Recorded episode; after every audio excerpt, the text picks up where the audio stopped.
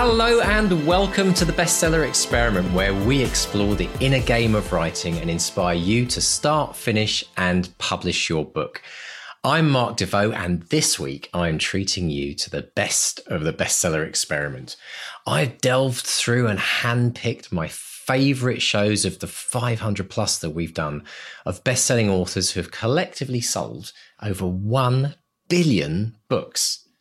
Who's it going to be this week? Here's a teaser.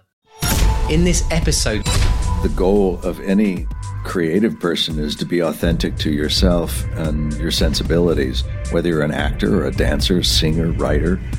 I think that's the quest is to stay honest. So I try to use that as a silver lining that if there's a problem in your life, fear not, it could make a good story for you later. One of the reasons I wanted to write the book was to be alone, take myself out of the public eye and be in a cabin and just let your mind soar and your imagination and be filled with inspiration to write stories. So I did the narration for my own book. But again, I had difficulty because you say a line of dialogue or a sentence from your book. I go, no, no, no, I, I heard my, I don't like the way I said that word. I need to go back. If we could ask Vince if he could create you the ultimate character for a new show, what would you love that to be? You know, on the frontal lobe right now is Donald Trump. you know, because he's such a tragic Shakespearean character, yeah. and he's comedic as well because of the tragedy of this man's soul. Well, if, if, come the election, Bryan, if he does win, do you fancy an extended vacation to Vancouver? I would definitely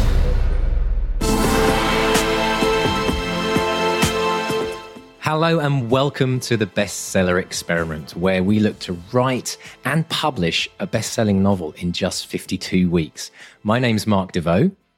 And I'm Mark Stay. So, on this week's show, we have the one, the only, Bryan Cranston. Walter White, Breaking Bad, Emmy award winner, Mark, give us give us the full overview. well, you know, he's Oscar nominated uh, for playing Dalton Trumbo. He's BAFTA nominated. He's won Golden Globes and Tonys and Emmys. Uh, of course, I I first came across him watching Malcolm in the Middle, where he played the dad Hal. Uh, I love Seinfeld. He he uh, crops up as the uh, the dentist Whatley in Seinfeld, which is a brilliant, brilliant role. And of course, he's career defining part as Walter White in in Breaking Bad, but very few people know that he's also an accomplished writer. Uh, so he's in town publicizing his memoir, A Life in Parts, an absolutely cracking read about part biography, part acting memoir, where he he he takes you through his life and, and all the different roles that he plays in his life as you know first as son and then student and then father and husband and you know and this incredible actor that we all know and love Bryan, welcome to the Bestseller Experiment podcast. Mark, how are you? I'm very good. And how are you today? I'm fine, thank you. Excellent. Good to be here. Now, we want to talk to Bryan, the writer today, not Bryan, the actor I'll, I'll necessarily. okay, if you could, that'd be cool. well, you've not many people know. Well, they'll know it if they've read your book. You've you've written a screenplay, and of course, you've written this book. This isn't just some ghost-written celebrity memoir. This right. is a passion project for you. Is that right? Yeah, these are stories uh, that I've been telling for a long time. A lot of them from certainly the ones from my childhood, um, and then as I go along, I I realize what makes a good story is conflict.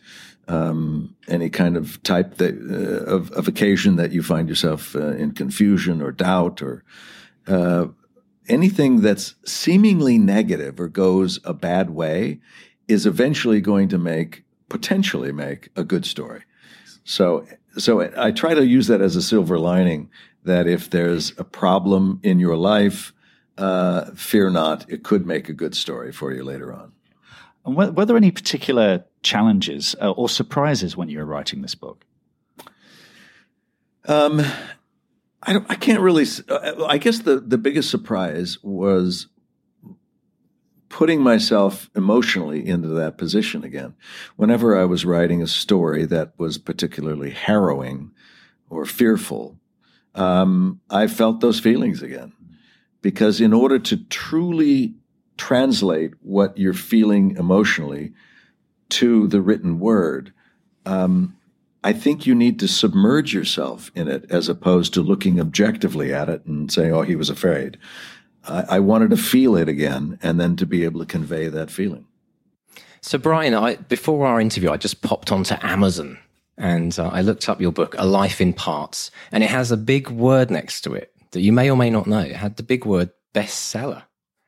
How does it feel to now be not just Emmy award winner and uh, you know Academy nominated best actor this year, but best selling author? Is that a dream of yours?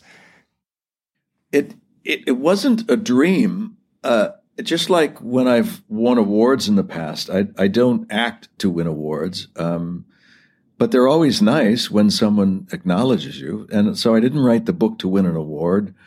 Um, I didn't write it to make money, although I am being paid for it, but my agents would have to tell you how much I'm being paid for it. I don't really know. and um, uh, as far as being a bestseller, yeah, I, I think it could mean, it could translate to me to mean that the book is resonating, that people are finding it and, and recommending it because you can't get on a New York Times bestseller list uh, unless you've sold a lot of books. And that happens when people recommend it. In fact, I, I ask a lot of uh, people in the book publishing business, what is the best way to sell a book? And they said, always, it's recommendations. When a friend says you got to read this book. Mm. So very pleased. Now, as, as an actor, you'll be used to working in an ensemble with you know the rest of your cast and crew. Writing is a very solitary experience. Mm. How did you? How were you able to cope with that? I loved it. I loved it. You see, if I was a writer full time, you're agonizing over being alone because that's your that's what you do. Um, but my main profession is to be in the public eye. Is I'm I'm on stage or I'm on a film set, and there's a lot of people around, and you go and promote movies, and it's a lot of hubbub and a lot of social interaction. And quite frankly, um, I was one of the reasons I wanted to write the book was to be able to still engage in creative endeavor and yet be alone. Take myself out of the public eye and be at a cabin or be at, you know, a, a beach house and just, just let your mind soar and your imagination and be filled with inspiration to write, you know, stories, and um, and that's what happened. So it was great for me. The other thing was it wasn't very intimidating because I wasn't writing from page one to page two seventy five. Uh, it, it, wasn't um, writing a novel. I, I was writing short stories from my life. So I already knew the genesis of the story, and I just needed to fill it out and put it down, documented on paper. But of course, you have written a screenplay, mm. and that's a very different experience in that you're accountable to you know, a director and producers, financiers, and the actors. Um, how was the experience? And that was a screenplay that you wrote from scratch, you know. So how was the experience of that? And would you do it again anytime soon? To write a book or a screenplay? Screenplay. Oh, I know. I, I enjoy writing. I enjoy telling stories. So whether you're acting or directing or writing, it's all related. It's all storytelling, um, and it's the joy. It's the my professional joy, and uh, I I love doing it. So I want to experience all all aspects of the storytelling process. Um, I've written a few screenplays, okay. and you know it's very difficult to get them to a to a point where they're being optioned and actually being made um, as I'm signing uh, at the at the bookstore today, I'm signing books, and I almost guarantee you. And some woman came up and said, had a screenplay under her arm and said, "Can I leave you my screenplay?" and I, you can't. You know? Oh, I mean, Mark, you'll have to put that one the way you've got then, eh? Yeah, yeah. Sorry, man. yeah, yeah, put the screenplay away, Mark. Yeah. Is that what this is? so, Bryan, with the experience of of, of writing, uh, have you ever been been inspired? Because you mentioned in the book, uh, which I absolutely love, by the way. I just have to say, I, I read it in in two sittings, which I've got to say for me is pretty impressive because it usually takes me a long time to read anything. I was drawn in by some incredible, the incredible stories. It made me laugh out loud. The chicken story was amazing. If, if, I really recommend people to read it just for that. And, but you also mentioned, you know, a lot of very personal details about your life. And you talked about how your dad was a, a novelist and he was always striving for this dream. Through that, have you, have you ever had a desire to write a novel now, having gone through the process of writing a life story? Uh, I am intrigued by the notion of writing a novel. Uh, and at some point, I'd like to take a crack at it to see. And again, like this book, I don't know if I'm really cut out for that. Um, for instance, I I did uh, a narration, an audible book, uh, Tim O'Brien's "The Things They Carried" about a reluctant soldier in Vietnam, and it was a book that I wanted to read and uh, I, but I n- never got around to it until I was offered the job of narrating the book, and then I was able to read it, and I was a little saddened by that experience because it told me that oh, I don't permit myself the pleasure of simply reading a book. But if it's work related, yes, you now have permission to go ahead and read it. and it was, I was, I was really disappointed that, oh, my, my life has come to that, that I'm so governed by the work and trying to take uh, advantage of the opportunities that I've been afforded uh, and grateful for. Um, and so I did that, and I, I, it was not easy for me to do that. I also did the narration for my own book, but I because I can't imagine some other actor saying my words, I, it was like, it seems odd. So I, I, did the narration for my own book. But again, I had difficulty because you say a line of dialogue or, or a sentence from your book. I go, no, no, no. I, I heard my, I don't like the way I said that word. I need to go back. So it took me a long time to be able to get through it, much longer than a seasoned pro of doing narration would do. And out of that, I learned that I don't think I would do that again. I don't think I would do a narration of a book uh, again because it was not an easy, convenient, simple thing for me to do. It was I struggled a bit on it, and so I think there are others who could do it.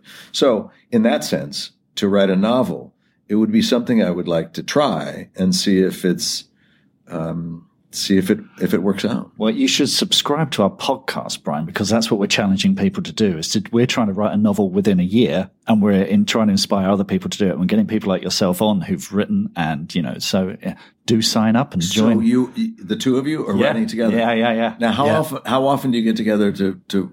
Well, uh, we have story meetings once a week. Uh-huh. Over Skype, and then we'll be writing every day. We haven't. We, we've been doing this for about six weeks now. Six weeks. We have an out car crash of an Good. idea. Yeah. The thing is, I've written before. I've written a screenplay. I've written a novel. Mark has never got beyond the twenty thousand word mark. Right. So he's like, "Yeah, anything's yes. possible," and yeah. I'm like, "This is this is really hard. Yeah, it's really hard. It's very hard. Yeah, I'm completely completely naive." Actually, talking, Bryan, about your book as well, we've actually got a short clip from your audiobook that we'd like to play now, which is fascinating because it leads us into the question of the importance of character. So we're just going to play that clip now. Early in the third season, we were doing a scene. My wife, Skyler, had kicked me out of the house, and I was missing my kids, yearning to be with my family again. So I made the decision to move myself back home. When we rehearsed, Skyler entered the house, and instinctively I went to the baby. The director and writer of that episode said, No, no, no, we can't have you go to the baby. I was to have direct contact with the baby in subsequent episodes, and they didn't want to cannibalize the coming storyline. That may be, I said, but it's not what my character would do. No matter my sins and transgressions, in my heart I loved my children. I had been separated from my baby daughter. I was dying to see her. How could I just pretend she wasn't there? It wouldn't be true or honest. We talked it over and figured out a workable compromise. Just as I'm going to the baby, Skyler intercepts me. The desire of my character is still there. Skyler's desire to keep the baby away from me is upheld. A good solution. And a good example of how the process can work. Not everyone agrees all the time, but if everyone tries to stay true to their character and what's best for the story, while maintaining patience and respect, a path will emerge. Some actors come into work and wait to be told what to do. I think of my co-star in Barefoot in the Park who needed to be told that she should express affection toward the man with whom she is madly in love. I suppose those actors can do well, but I'm not that kind of actor. I have a finite time on Earth. I am not interested in coasting through it. I want to be invested. An invested actor asks questions that may punch holes in the story or highlight contradictions in a character that writers may not have considered. Asking those questions might mean we have to rethink a beat in the script or redo the blocking. It might mean more work. And that might upset people momentarily. But in the end, I'd rather do more work and get it right and give the finished product a richness and resonance that will last.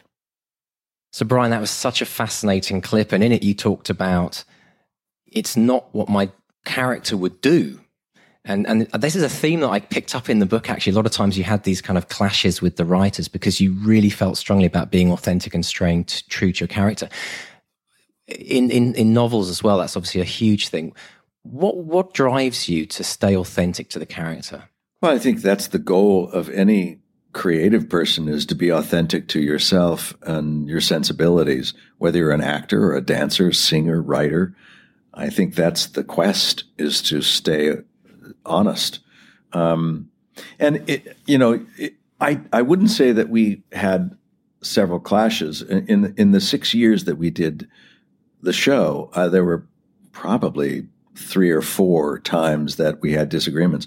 If you are um, if you are invested in the storytelling process and you're with other people who are as well, it's inevitable that you will at some point lock horns because everyone can't follow the same sensibility. You're going to disagree.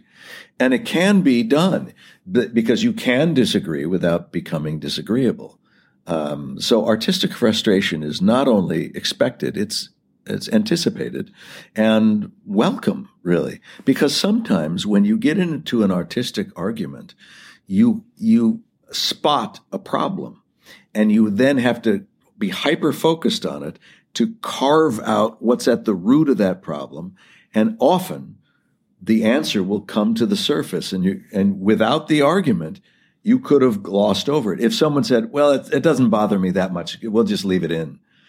But if you argue a point and, and do it, you know, respectfully, you can come to find a better way to tell that beat or a more honest way to reveal something, it's actually a tremendous benefit to the artistic process. I hope you're listening, Mark, because this is this is going to be us in a this few is, weeks. You guys are arguing. yeah. yeah, remember that? yeah, we'll do it as respectfully yeah. as possible. Yeah.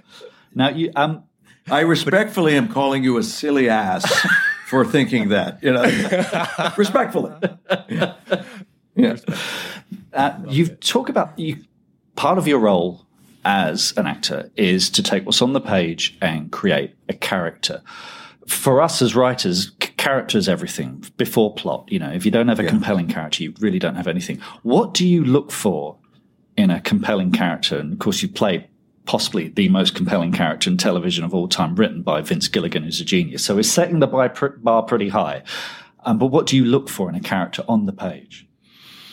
I look for did this character have uh, have resonance with me? Did did I feel for this? And it doesn't mean that you have to. Excuse me. it doesn't mean that you have to sympathize always uh, or root for the character. But is it, it? Did this character make a mark on you? Did it? Did it, make you feel or think? Um, and that's that's imperative to it. Uh, I think of Javert in Les Miserables, where, to me, I think the strength of that character is that he's so noble and so righteous that it got in his way, and what's what a wonderfully, beautifully tragic character that is.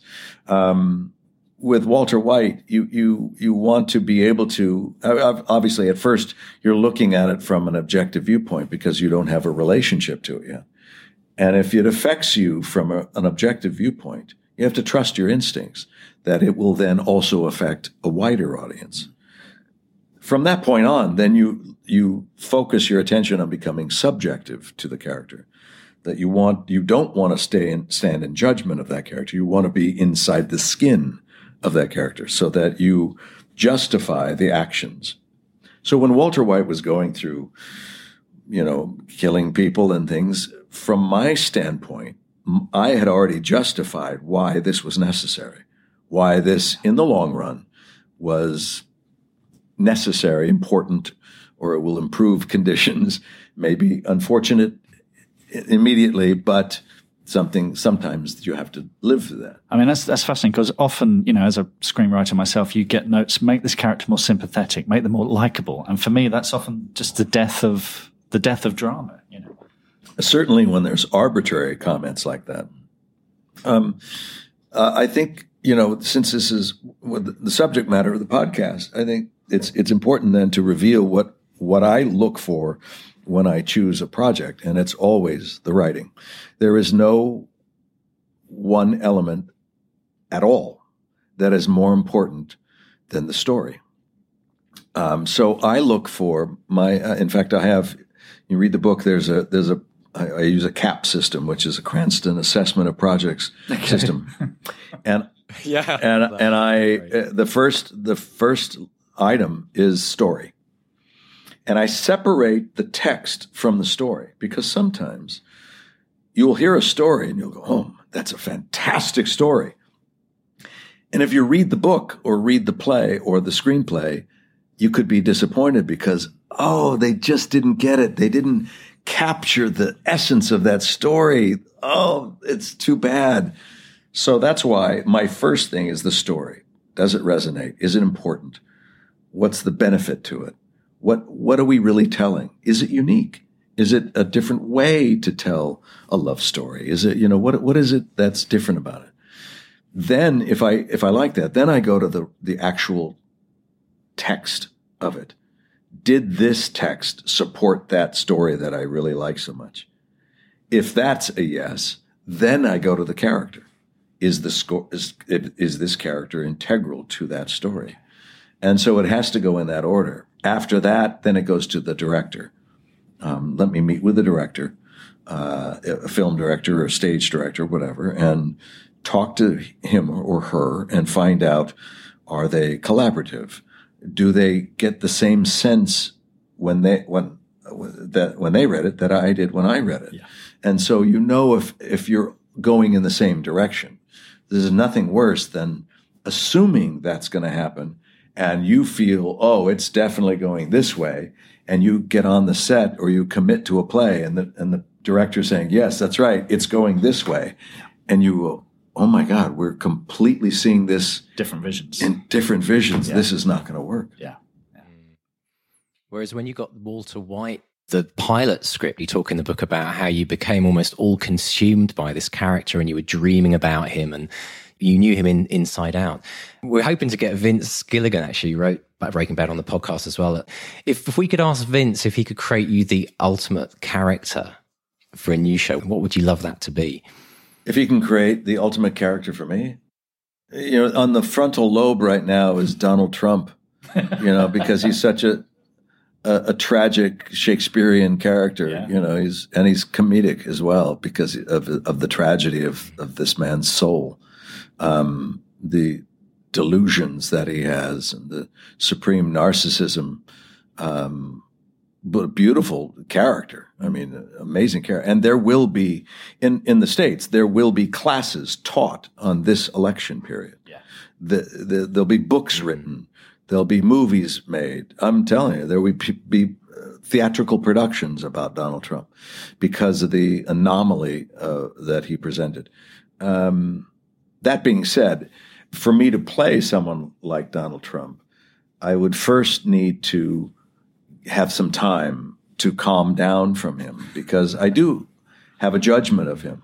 And it's virtually impossible to play someone that you have a judgment on because then you're slanted. And again, you need to get, I need to come at it from a place of neutrality so that I can build a character and justify what I say, what I do, at all times. It's hard for me to imagine trying to justify what this man has said and done. Mm. So I don't know if it's actually possible for me to play the character, but it would be a challenge.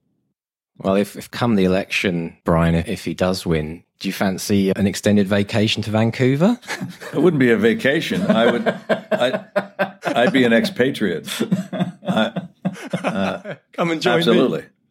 Uh, I would. I would definitely move. Um, uh, I, it's not real to me that that would happen. I, I, I hope to God it won't. No, we had a Freudian slip actually before this show when we were kind of looking at all the work you've done. Obviously, you played, uh, you know, Trumbo, and in one of our emails, uh, one of us said, uh, "Yeah, he played Donald Trump." Trumbo. Trump. yeah, yeah, yeah. Not so, hard to do, but um, I felt actually one of the most empowering things about your book is there were lots of beautiful life lessons that you dropped in in the kind of last paragraphs of a lot of the chapters. And that really resonated deeply with me. And even in that clip, you said that part of the re- thing that drove you to be authentic to your character is I have a finite time on earth. I'm not interested in coasting through it. I'm really fascinated to find out how much of your passion and things that you follow are based on this real awareness of your mortality and how important it is to really live live each day almost as if it's your last? Well, I, I actually don't think it's that difficult. We have reminders of it all the time. We we hear of people dropping dead, you know, from young people. Uh, you hear tragedies like that. Um, I think a lot of people will feel that, but they may not be in a position to to to sense an opportunity to make change, and that's unfortunate. Um, you know, I, I, gave a speech once. Uh, I won an Emmy award, and and I wanted to say that, you know, I was a kid who uh, go navigating through a challenging childhood. Um, I became kind of sneaky and duplicitous, and looking for the shortcut. Um, and I said, my family even nicknamed me Sneaky Pete. and so um, I said, and then I found something I really loved and devoted my professional life to it and, and my, all my energies and intellect and body and soul. And uh, it was something of a beautiful thing for me to find that. And so I said, um, it's not too late. It doesn't mean you have to enter into uh, whatever that is professionally. Um, but if you remember what it was that gave you joy and love, it could photography or, or giving to a charity or being active in something, um, you can reintroduce yourself to that and enhance your life. And so for all you sneaky Pete's out there, that's my wish for you is to, you know, reacquaint yourself with something that brought you joy and love in the past. And um, then, it, unbeknownst to me, it became uh, a subject the next day from the president of Sony Television, who I have a, a, production deal with, and said, "There's a there's a show here, Sneaky Pete's a show." And I said, what, "What's the show?" they said, "But what you you were a teenager when you were Sneaky Pete, but what if you didn't grow out of that, and you were now 35 or 37? What would you be?" And I said, "I'd probably be a con man." Yeah, there's a show there.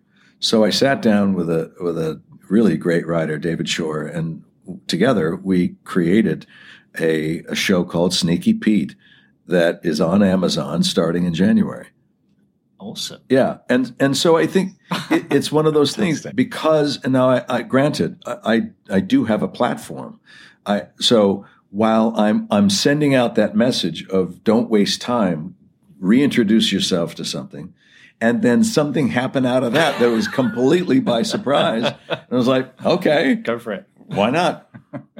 So, Bryan, we're coming to the end of this interview. I want to thank you so much for your time today. And it's been an absolute pleasure to have you on the show. And we just want to wish you all the best in it with Sneaky Pete's. Obviously, everything, uh, all the best wishes in, in the book. And, and thank you so much for sharing your life story with us. You know, as fans of Break, huge fans of Breaking Bad, both of us. You brought us so much joy, and it's been such a such a pleasure to chat with you today. Thank you so much. Thank you, thank you. Mark. Mark squared. Thank, thank you and thank you. Uh, appreciate it. Thanks and good luck to all your listeners in, in their in their endeavors to create some really wonderful written works of art. He's a dude, isn't he? He is, as they say in British playgrounds now, a ledge. he is a complete legend. You know, if there was actually a knighthood, if he was British, and you could give a knighthood for a, a dude or a gent, I think he would yeah. probably be a, be one of those, wouldn't he? Such a lovely guy. Well, he gave such considered answers. He, he it was thoughtful. He he took his time. It was uh, it was terrific. Dream dream interviewee. Yeah, and only I think you know was it Graham Norton and Newsnight, and then us. So yeah. it's marvelous. What what really stood out for you, Mark? Well, I'll tell you the first thing. First thing, as a screenwriter, when he said, "Oh, I've written a few screenplays. It's difficult to get them to a point where they're being optioned and actually being made," I thought, "Oh, thank God, it's not just me." But Bryan you, Cranston can't get stuff made. you should be you should be thoroughly depressed about that because you're thinking if Bryan Cranston can't, then... no, it's nice to know we're in the same boat. You yeah. know, yeah, it's quite interesting because apparently he wrote a screenplay which he funded himself. He got his wife playing the yeah. the lead in, and it was when he was actually kind of finishing that up that he got a call from yes. his agent and asking him if he'd like to do a part in the X Files. I thought, oh, there's a great link there because obviously Gillian Anderson appeared in your film Robot Overlords, and yes. I thought, oh, there you go, parallel universe. But interestingly, the, the story goes is that he he was coming to the end of this self-funded film that he was he was making and running out of money, and he thought, oh yeah, I'll I'll do the X Files part. And it happens that the person, the director of that episode was Vince Gilligan, who was the very man who came up with the idea of Breaking Bad. And it, it, apparently Vince kind of almost wrote Walter White in Breaking Bad with Bryan Cranston in mind and, and really yeah. pushed to get him as the main actor. So the, the, the, the character he played in the X Files was a, a bigot. He, he played this horrible ghastly racist and he had this thing in his brain that if he didn't keep moving across the country, his brain was going to explode and he would die. And he said, Cranston uh, says in the book that, you know, the genius of the script was that by the end of it, you're actually rooting for this guy because mm. it'd be very easy to say, oh, he's just a bigot, let him die. But then Duchovny's character, Fox Mulder, you know, he's he realizes he's also a human being. And it's that great dilemma. You know, he's a human being. Do you just let him die or whatever? And he said Cranston was the only person who was able to humanize a monster, which is, of course, what happens in Breaking Bad. He humanizes a monster. Mm. The other little story about that, that as well is, um, Cranston was he didn't have the full funding for his movie, and he want you know there was a part of him that wanted to hold out for more money, hold out for more money, but actually he got to a point where he said, "Screw it, let's do it." They made the film with less money than they wanted, but because of that, they finished just in time for him to get this role in the X Files. If, if they waited another two or three weeks, he wouldn't have been available to do the X Files. He would not have met Vince Gilligan. He would not have played Walter White. And it's all these little things. I know, I know, I know. The human beings we create a narrative when we look back and join, make coincidences that aren't coincidences and stuff like that. But mm. you know, our thing, especially with NaNoWriMo on, on on us as well is is if you don't start doing stuff now, when are you going to start it? If yeah. you don't start writing that novel now, when are you going to do it? Next week, the week after? Yeah. Why not today? Do you know it's funny? I was coaching someone just this morning, and and they said to me, you know, can you guarantee that you know if, if I were to do this, I would I would I would get some form of success with it? And I said to them, I'll tell you what I can guarantee if you don't do it, there'll be a hundred percent chance of failure. and, and it is that's the thing. It's it's about you see. There's a real great theme actually throughout his autobiography, and Bryan is talking about all the different things that happen to him. But you do see how the stars align. But in every situation, he's putting himself in the mix. He's, you know, he's going to the audition. He's like even cheekily when he got the part of Walter White, he actually forced the decision he, you know, they actually chose him without an audition. There apparently there were some big actors up for that part, and because he was also being asked to potentially play another role, he put to I think it was Sony uh, who were who were funding it um, that he had to make a decision by this certain Tuesday, and if he didn't make that, you know, if he hadn't heard back from them, he would have to choose this other part, and it was a big risk on him because he may have not been able to get it, but he wanted Walter White role so badly, but you know, he made it happen. He put himself in the pathway of opportunity community. And I think that's a really great lesson for every author out there. Absolutely. Bryan Cranston talked about his auditioning process, uh, and he said the thing that he does, and again, there's a big lesson for writers here. When he went to the audition, he would, you know, prepare as you do. You learn the lines, you you you investigate the role, the thing that he did when he was starting out, and a lot of actors do when they start out, is they think, well, what do these people want to see? What are they looking for? I'll try and give them that. He said, no. He said, give them yourself. Be as strange and peculiar and idiosyncratic as you can be. You might not get the part, but you you will be remembered mm. if you do if you, if you play it as honestly and straightforward as possible. You might be completely wrong, but there might be something about that that makes them sit up and pay attention. You know, and I think that's uh, we've we've talked before about writers finding their voice, and I think you know when you're like we've said, you might start out, you might want to write like you know uh, Stephen King or Douglas Adams and try and write in that you know, in that style. But of course, that style isn't you. You are you. So once you find that voice, that peculiar, strange voice that only you have, then you are much, not everyone's going to like it, but it's you and no one else can do that. And I think if you can do that, then you're much more likely to stand out from the crowd. Blimey, Mark, you're going to nick my one minute motivation. You've been on the uh, Red Bull tonight. Yeah. yeah. Sorry, mate. No, I no, but it's. I'll be back to cynical mode. Yeah, what's going on? You're you're transforming before my very eyes. What what would happen? You can't become the optimist. That's me. I love it. The thing is, I've you know I started out wanting to act, and I used to do a lot of auditions, and I made that mistake. I would go in there thinking, oh, "What are they looking for? I should try and give them that." And looking back, I wished I'd been more just me. Yeah. You know? Yeah. Um, and just given them me. He said it in the interview. He said, The goal of any creative person is to stay authentic to yourself and your sensibilities. And it doesn't matter, you can be an actor, dancer, singer, writer. Stay honest. Mm. You know? I also loved, we talked a lot, didn't we, about character with, with Bryan. And I, I loved when we were talking to him about um, who he would most like to play if, if Vince Gilligan was to kind of like it was a dream reunion, which every Breaking Bad fan out there would just love to happen. But I loved the way that he talked about Trump and and and it gave that kind of actor's angle on it. But something we can learn as writers is he really understands and thinks about a person. He's he can tell that he spent a lot of time thinking about Donald Trump as a character in the same way that he did about Walter White. I mean, he did become obsessed with him when he first read the pilot for Breaking Bad.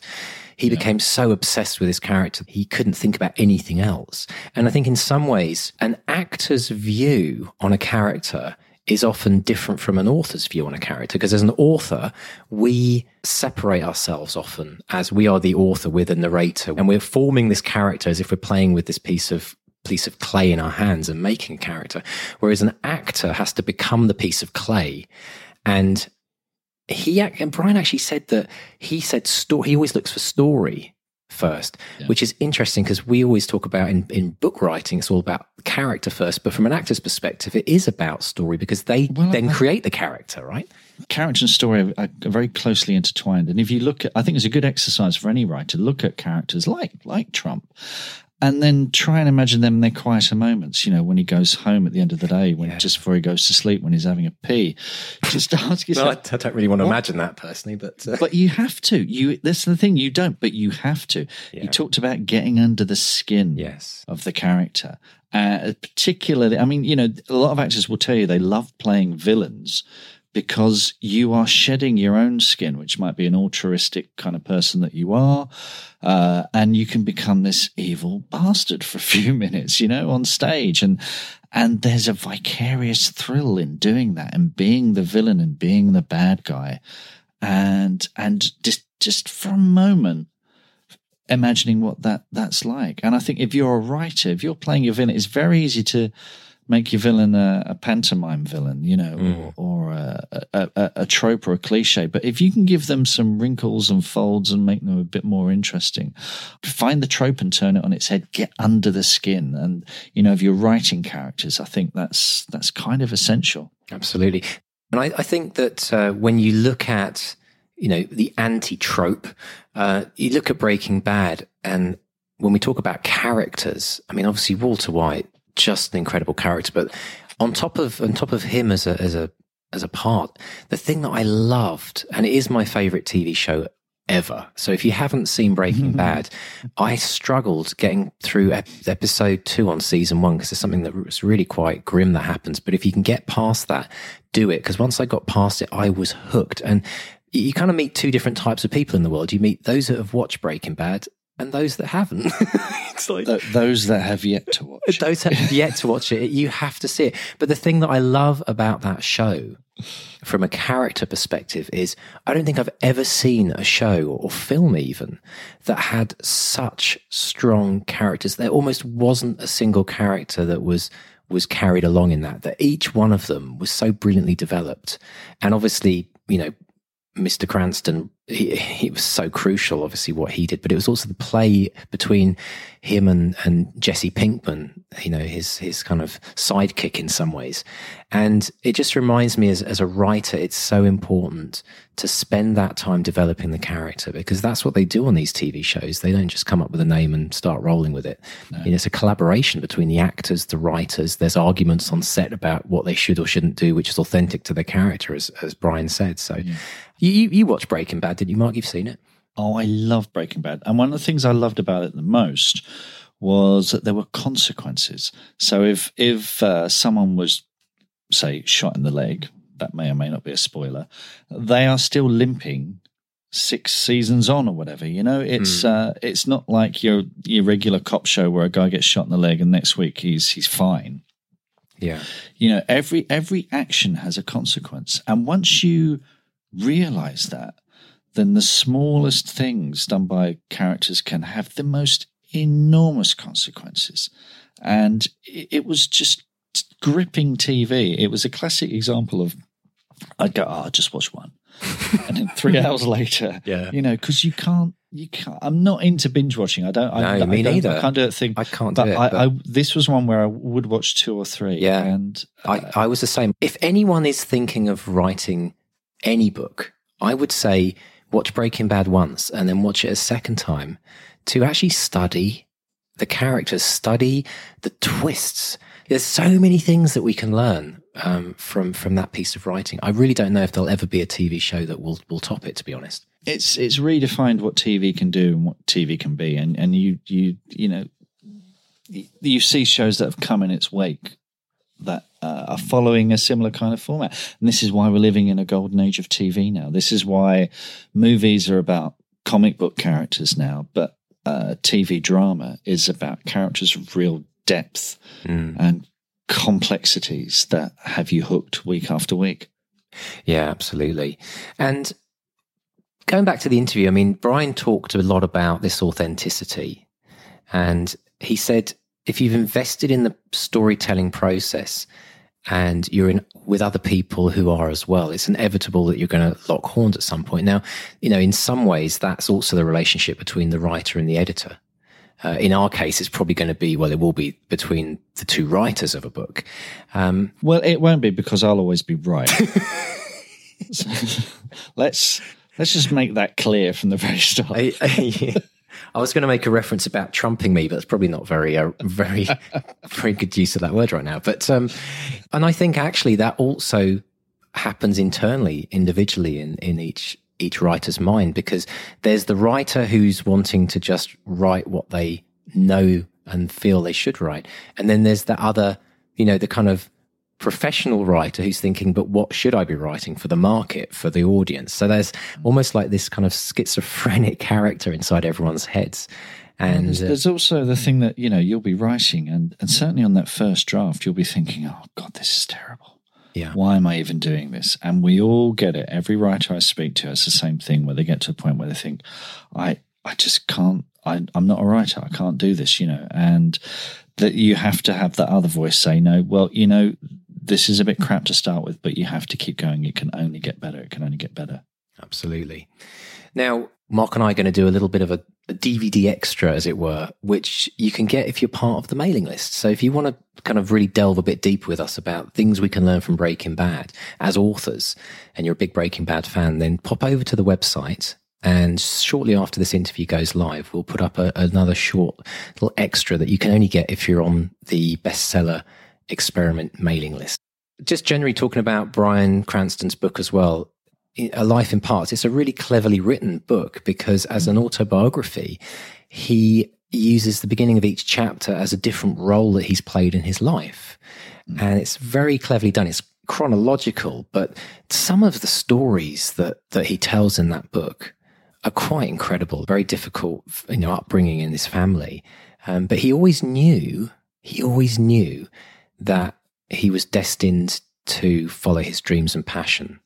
And I think, you know, as a writer, if you're, if you're, you know, want to be inspired, it's definitely a good book to read. I came out feeling massively inspired by it because of a lot of the life lessons that he, he also talked about. What, what did you, what did you really pull from that, Mark, in terms of this idea of like following your passion? Well, the, he said a thing about um, it's never too late to reacquaint yourself with something that brought you love and joy in the past. You know, so if you're someone who loved writing in childhood and you've come away from it and you think, oh, I'd love to do that, but it's too late. It's never too late. It, I'm not saying it's going to happen overnight. You're not going to suddenly be, you know, Dalton Trumbo overnight, but if you start writing, you, again, you, you're going off on that journey and uh, you're much more likely to, to succeed.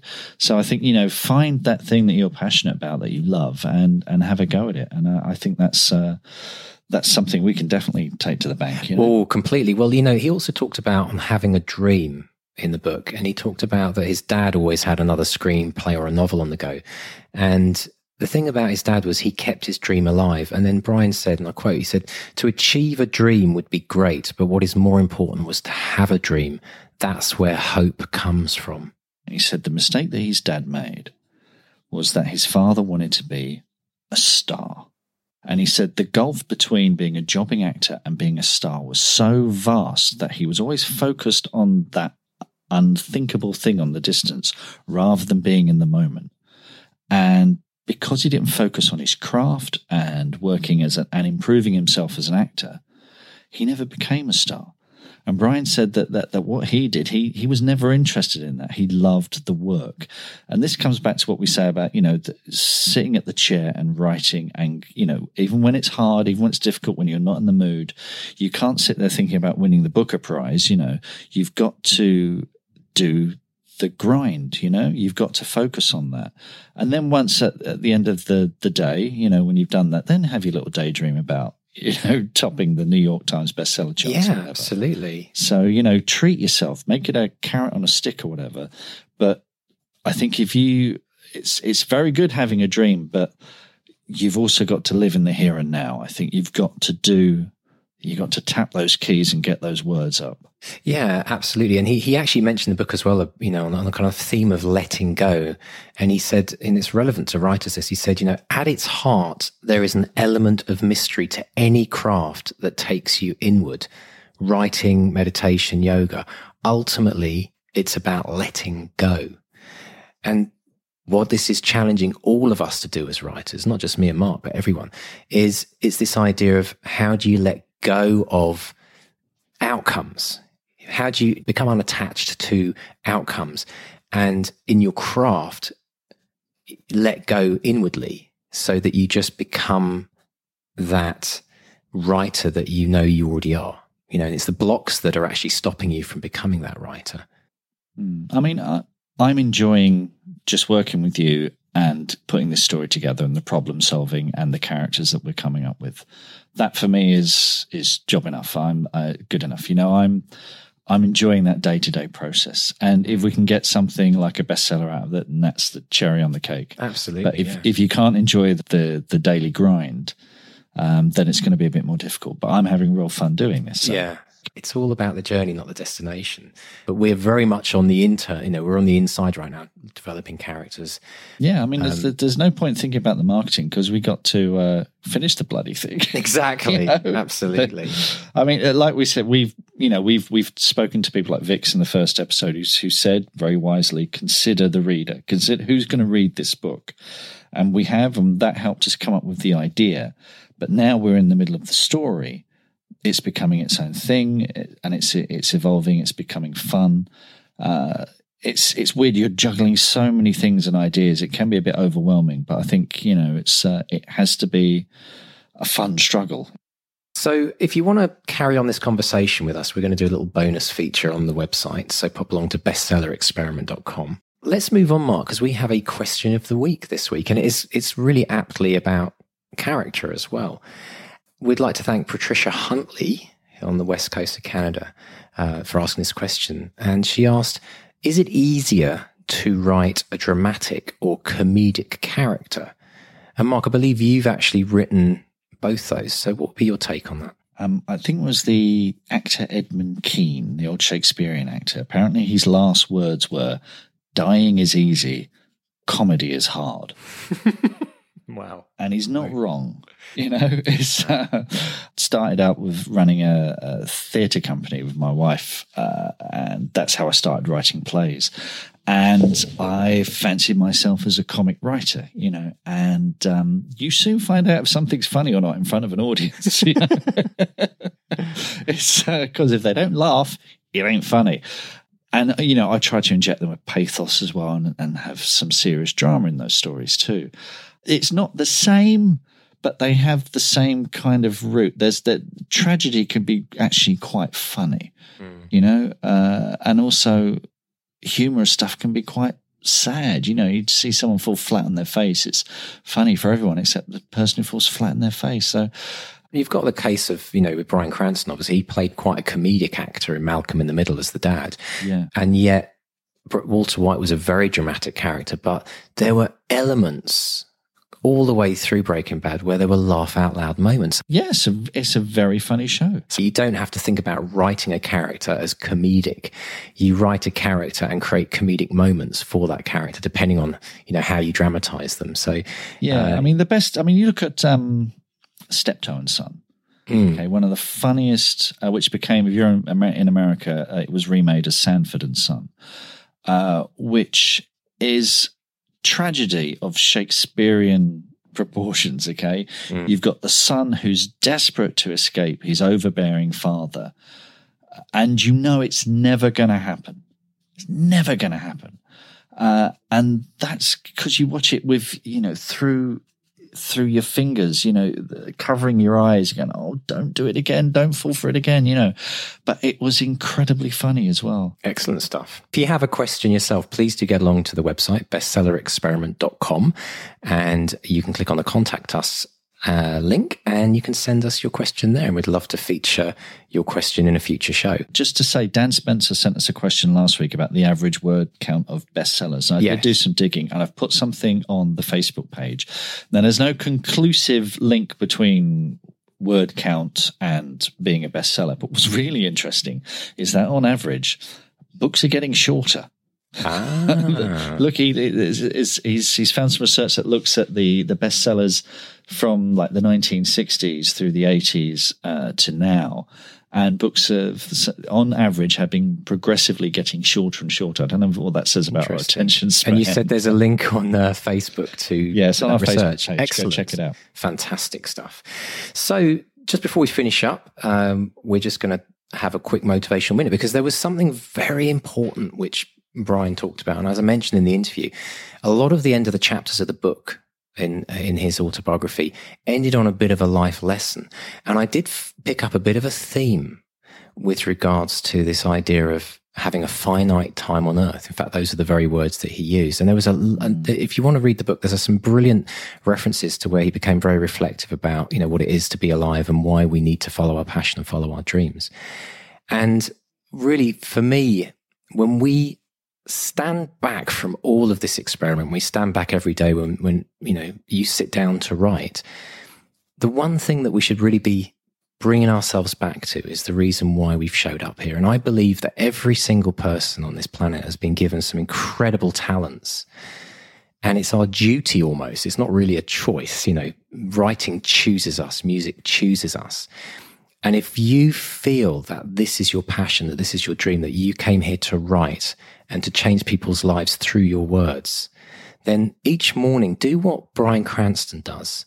Do what Steve Jobs always did. And that is get in touch with the fact that this is another day in your life. This is a day which you can either spend or you can potentially waste. And when we look at our lives, it's made up of the days. You know, each one of our books is made up of each word on the page. So make it happen. You know, if you're sitting on the fence and you're thinking, I'm not worthy, and you've got this big self sabotage voice, tell it to be quiet for the next 52 weeks and just start writing because it was what you were born to do and it's why you're here. Unless, of course, you're writing dinosaur porn, in which case you really need to, need to take a long, hard look at yourself. I can always trust on you, Mark, to bring us back down to earth. Seriously, it's on Amazon. Dinosaur porn? Oh, Are you yeah, it's a thing. serious? Oh, I won't put that on the Facebook. Oh my goodness me. now now you got me curious. No, I don't even want to know to be honest. What No, would what. Okay, question for our listeners here. All right, I'm going to give you my entire back catalogue of music that I've written for Urban Myth Club on uh, MP3 to the best suggestion of, of the, what a, a dinosaur porn name should be. And it has to end in Russ, okay? So everyone get to the website. We'll, we'll set up a thing. I want to know, the, and I'll personally choose the funniest one. Dongosaurus Rex. this episode has been rated explicit by iTunes. anyway, we better talk about our experiences with Scrivener this week because we I discovered something incredible which I didn't know about Scrivener. Obviously, Scrivener is the official writing app of the bestseller experiment, and we want to thank Scrivener for sponsoring this show. Um, but Mark and I are writing our novel on Scrivener, and Mark is Mr. Mac and I'm Mr. PC. So we have the most incompatible systems ever.